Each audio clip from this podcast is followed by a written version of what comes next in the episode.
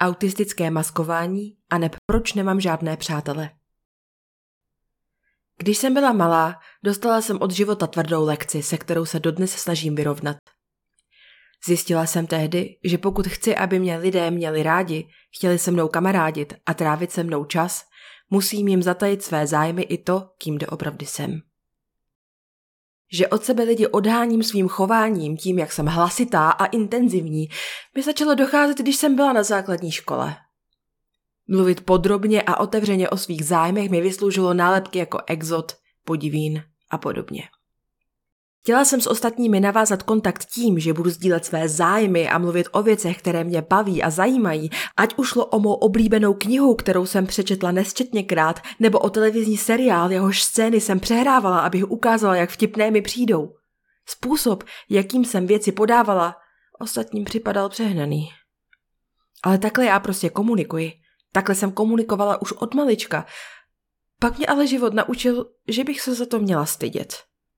Je divné a nenormální napodobovat postavy z televizní obrazovky. Způsob, jakým komunikuji, je divný. To mi vštípila společnost a spolužáci. Bylo mi jasně dáno najevo, že přehrávat mé oblíbené scény je divná a nevhodná forma komunikace a že je tím odrazuji. Teprve na druhém stupni jsem si dala dvě a dvě dohromady a došlo mi, proč nemám žádné kamarády. To proto, že jsem sama sebou. Pokud chci, aby mě lidé měli rádi a chtěli se mnou mluvit, musím se utlumit a chovat se stejně jako všichni ostatní, abych zapadala. A to mě traumatizovalo. Dělám to dodnes. Potlačuji věci, které bych potřebovala dělat jen, aby se ostatní v mé společnosti cítili lépe.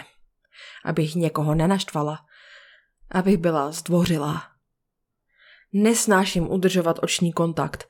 Dívat se do očí cizího člověka mi někdy působí až fyzickou bolest, ale přesto to dělám, protože je to společensky žádoucí. Někdy bych chtěla křičet, vydávat zvuky nebo hýbat rukama a nohama, abych se zbavila ochromující energie v těle. Ale nemůžu, protože jsem na veřejnosti nebo s rodinou a bylo by divné, kdybych se tak chovala.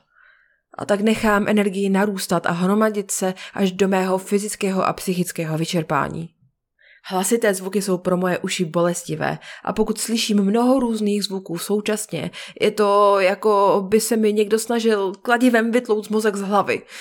Chce se mi křičet nebo si zacpat uši, abych to zastavila, ale pokud to udělám, čekají mě odsuzující pohledy či výsměch. A tak jsem se naučila disociaci. Naučila jsem se, jak svět na chvíli opustit.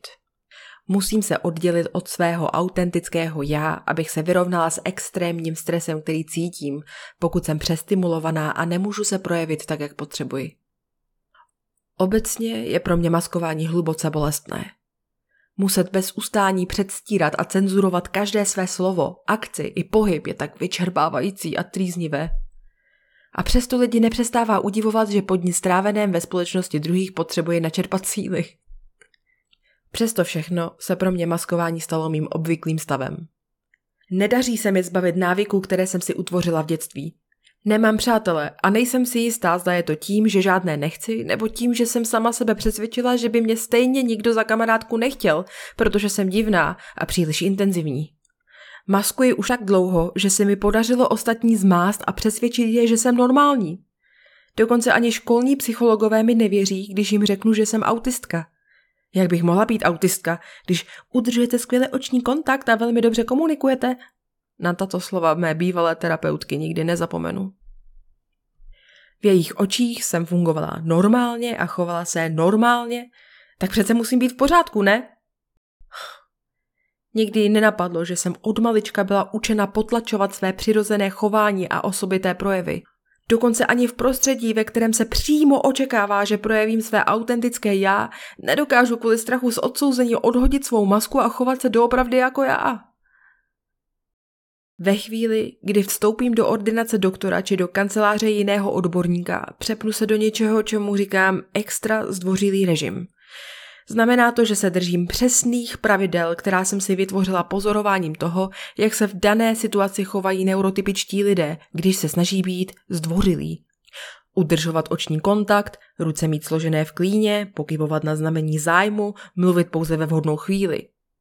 Jakoby se mi v mozku přehrávala páska, obsahující vhodnou kombinaci činností, které jsem odpozorovala a rozstřídila do kategorií pro jednotlivé situace. Nejsem to doopravdy já. Nikdy jsem to nebyla já. A ani to nikdy já nebudu. Tolik mě ničí, že musím neustále předstírat. Traumatizuje mě to. Na základě svých zkušeností jsem došla k závěru, že neurotypičtí lidé nejsou moc milí k těm, kdo nezapadají do jejich světa. Když nejsi ze stejného těsta jako všichni ostatní, společnost tě vyloučí a označí za nenormální. Pokud máš zvláštní chování a zájmy, neurotypici se budou bavit tím, že tě budou zesměšňovat a vysmívat se tvé odlišnosti. Tím v tobě vyvolají pocity studu a zahanbení. Lidé si ani neuvědomují, jak krutá mohou být jejich slova a činy. A nebo si to uvědomují. A je jim to prostě jedno.